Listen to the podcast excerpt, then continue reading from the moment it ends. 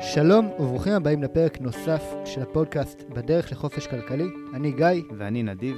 ובפרקים האחרונים התחלנו להכיר את המערכת המוניטרית המודרנית, ובין היתר את התפקיד של הבנק המרכזי, שהוא שחקן מאוד מאוד חשוב בתוך אותה מערכת. את הפרק היום אנחנו רוצים להקדיש לנושא של ריבית, שהוא אחד הנושאים הכי מרתקים והכי חשובים במה שקשור להשקעות. גובה הריבית משפיע על כל השווקים המרכזיים, על שוק ההון, על שוק האג"ח, על שווקים אחרים.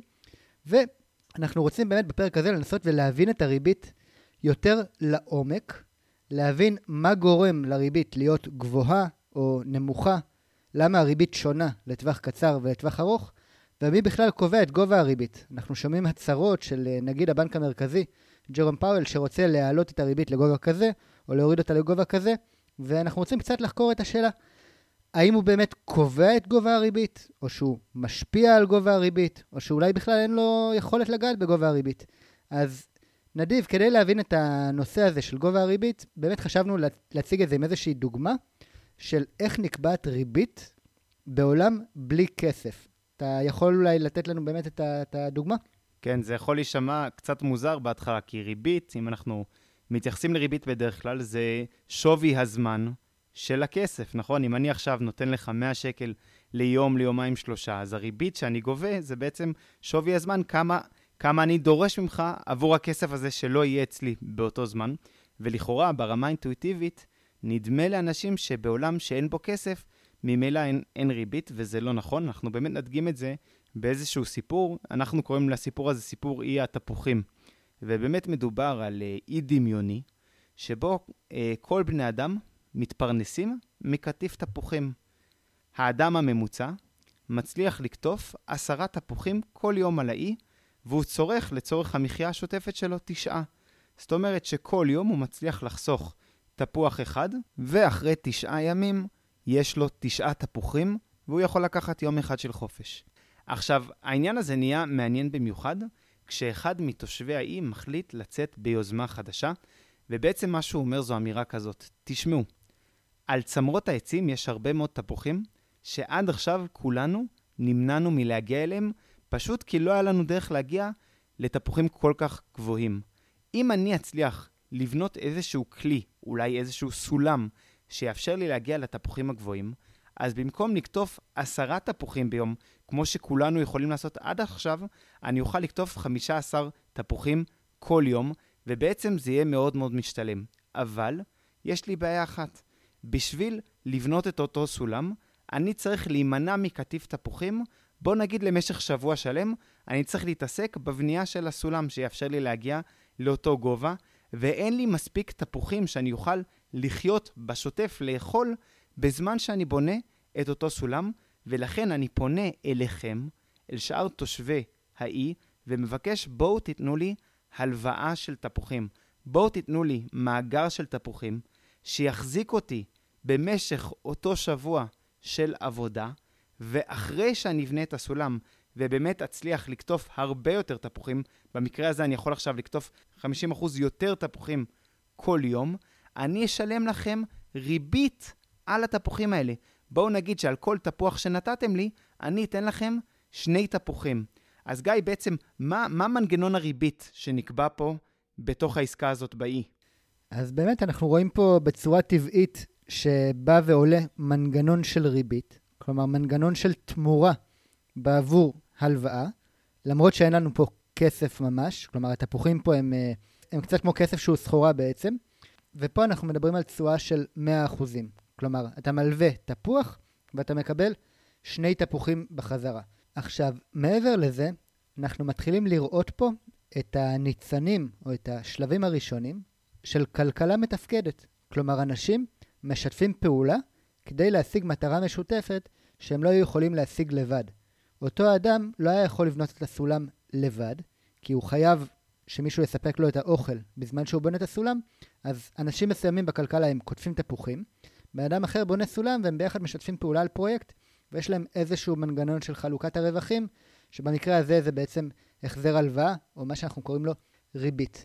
עכשיו, עוד דבר ששווה לשים לב אליו, זה שעל מנת שהבן אדם יוכל לקחת הפסקה מהעבודה שלו של כתיב תפוחים ולבנות סולם, דבר שמשפר את היעילות של הכלכלה, יש פה בעצם יוזמה, הוא נאלץ, או תושבי האי בעצם חייבים שיהיה להם איזשהו חיסכון. כלומר, אם תושבי האי לא, לא היו מצליחים לחסוך תפוחים מלכתחילה, אז לא היו להם את המשאבים כדי לצאת לכזה פרויקט, ובאמת חברה שלא מצליחה לחסוך, ולחסוך זה לא רק כסף, לחסוך זה, זה משאבים, זה, זה יכולות, אז אין לה את היכולת להשקיע ולהתפתח קדימה. החיסכון הוא הכרחי לצורך השקעה.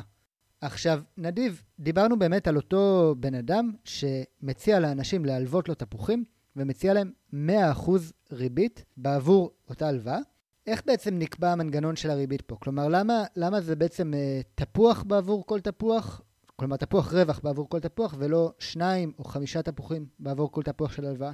כן, המנגנון שמשתמשים בו הוא כמובן המנגנון של היצע וביקוש, והוא נקבע בהתאם לתנאים הכלכליים שנמצאים באותו האי.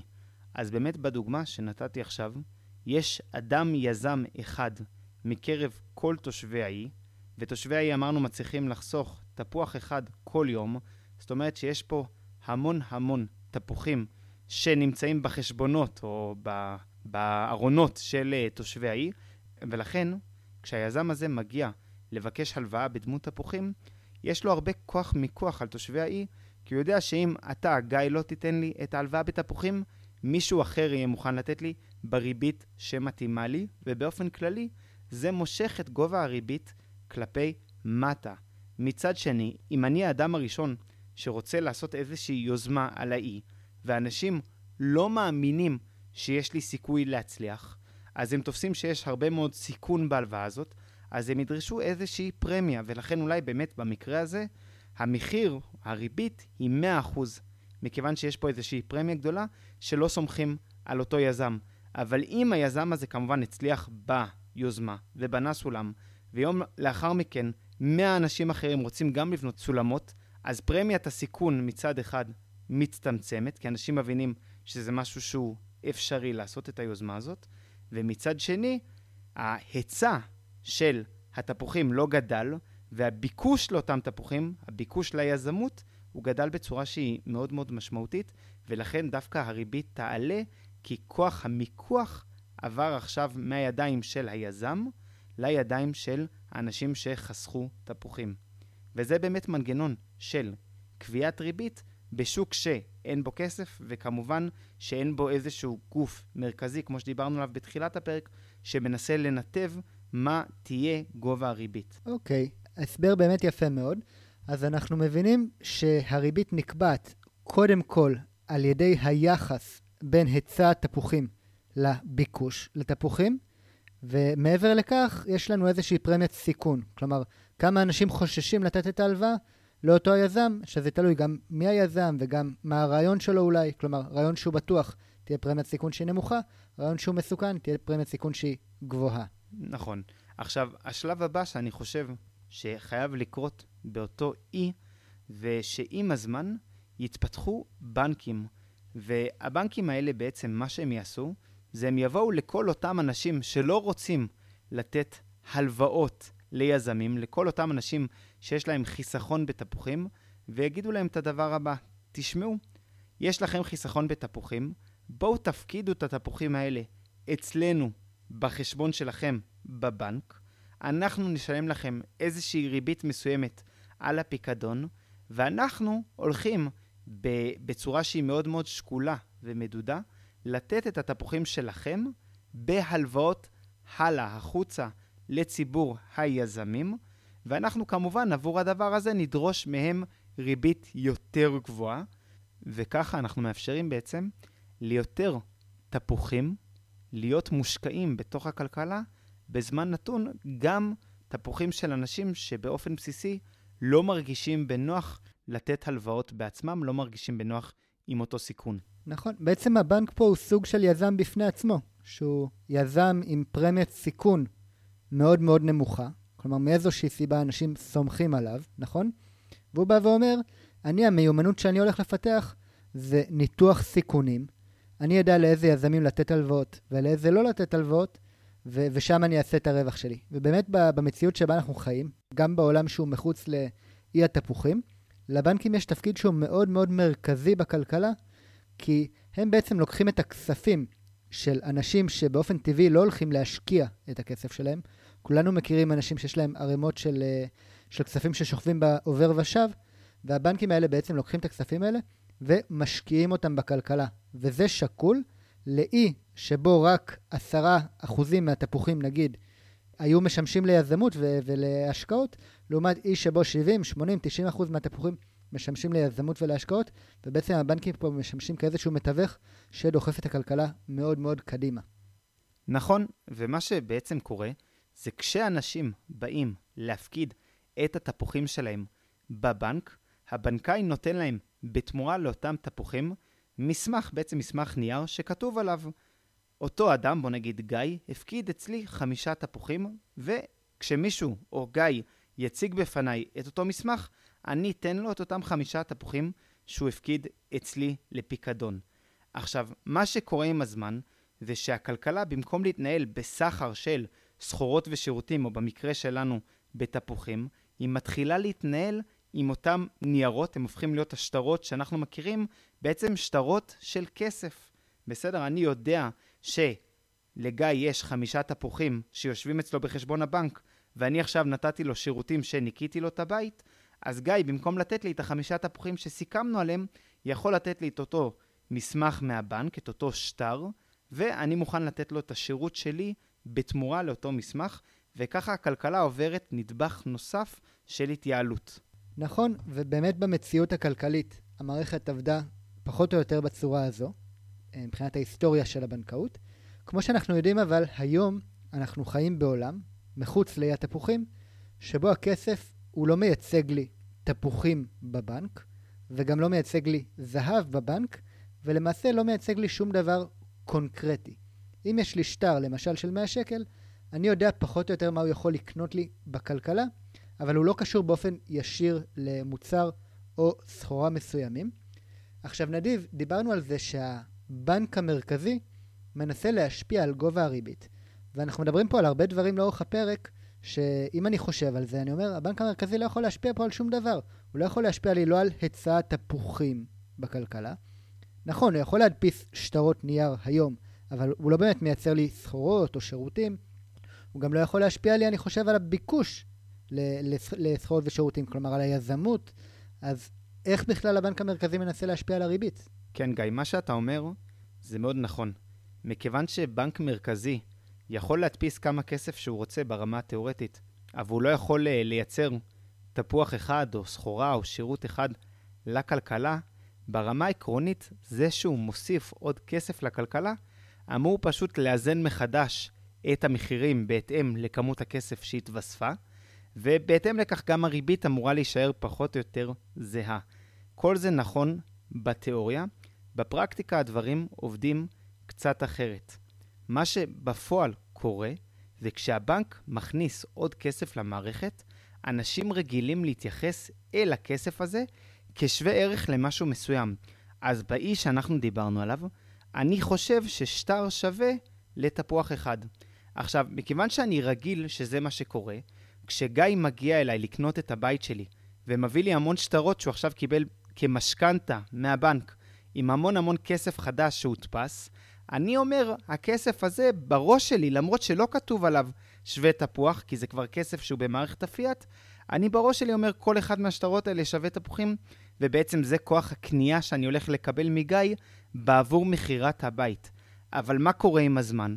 אני רואה שגיא הוא לא האדם היחיד שקיבל הלוואה, והרבה מאוד כסף חדש נכנס למערכת, ובעצם כוח הקנייה שקיבלתי היה הרבה פחות גבוה ממה שחשבתי, כי בעצם היה יותר כסף שלא ממש שמתי לב להשלכה שלו על המצב של הריבית והמחירים בכלכלה. ולכן, אם אני צריך לנסות לתמצת את זה, אז בטווח המיידי, ההדפסה של עוד כסף, הכנסה של עוד כסף לסירקולציה, באמת מורידה את הריבית, וכן הפוך. אבל בשלב השני, בשלב, בטווח הארוך, הארוך טווח יותר, המחירים מתאזנים מחדש, הריביות מתאזנות מחדש, מכיוון שלא באמת התווספו סחורות ושירותים לתוך אותה כלכלה. נכון, ואני רוצה לתת עוד איזה זווית כדי אולי לחדד קצת יותר.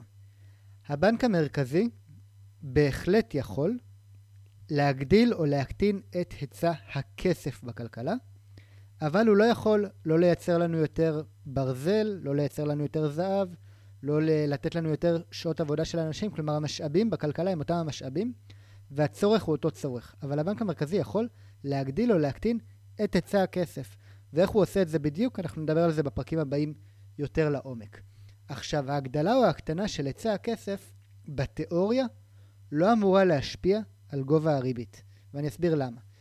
אם יש לנו כלכלה שבה יש לנו 100 תפוחים, ויש לנו 100 שטרות, ונגיד שהמחיר של כל תפוח הוא מקביל לשטר אחד בערך, ועכשיו נגיע למצב שבו בכלכלה יש לנו אלף שטרות על אותם 100 תפוחים, אז באופן הגיוני, המחיר של כל תפוח אמור לעלות לאזור העשרה שטרות לתפוח כדי להיות תואם להיצע הכסף. כלומר, ככל שיש, שיש לנו יותר כסף, אז מן הסתם המחירים יעלו עד שהכסף הוא יהיה בפרופורציות הנכונות להיצע השירותים והסחורות, וזה לא משנה אם אני מגדיל את זה מ-100 שטרות בכלכלה, ל-1,000, ל-10,000, למיליון שטרות בכלכלה, מחירי המוצרים ברעיון אמורים לעלות עד שהם מגיעים לאותו מצב של שיווי משקל. אבל, כמו שנדיב הסביר, הדברים לא קורים ברגע אחד, וכשהבנק המרכזי מכניס כסף חדש לסירקולציה, המחירים לא עולים באופן מיידי, אלא לוקח לזה זמן. ואם חיינו בכלכלה שבה יש לנו 100 תפוחים ו-100 שטרות, והבנק המרכזי איכשהו הכניס לכלכלה 100 שטרות נוספים, ככה שיש לנו עכשיו 200 שטרות בכלכלה ורק 100 תפוחים, ייקח זמן למחירים לעלות. וייקח זמן לאנשים להבין שתפוח עכשיו לא שווה לשטר אחד, אלא שווה לשני שטרות. עכשיו, אם אנחנו חיים בכלכלה שאומנם המשאבים שלה הם תפוחים, אבל אנחנו ביום-יום מתנהלים עם כסף. ואנחנו עכשיו בכלכלה שבה יש לנו 200 שטרות במקום 100 שטרות, והמחיר של התפוחים עדיין לא עלה, אנחנו בעצם נתנהג כאילו יש הרבה יותר משאבים בכלכלה. ואם יש הרבה יותר משאבים בכלכלה, אז הריביות ירדו, כי כולם מתנהגים כאילו יש 200 תפוחים, למרות שיש רק 100 תפוחים. אז באמת תהיה לנו איזושהי תקופה של זמן שבה הריביות ירדו. אבל מה יקרה ברגע שאנשים יתרגלו להיצע החדש של הכסף ומחירי התפוחים יעלו? אנשים יבינו שהמשאבים הזמינים להם הם לא גדולים יותר, אלא בעצם הכסף ייצג את כמות המשאבים הנכונה, והריביות יעלו חזרה למצב שבו הן משקפות את היצע המשאבים אל מול הביקוש למשאבים. אז בעצם הגדלה של הכסף בכלכלה, הגדלה של היצע הכסף, היא כן יכולה להוריד את הריבית, אבל באופן זמני, עד שרמת המחירים תעלה כדי לשקף את היצע הכסף החדש.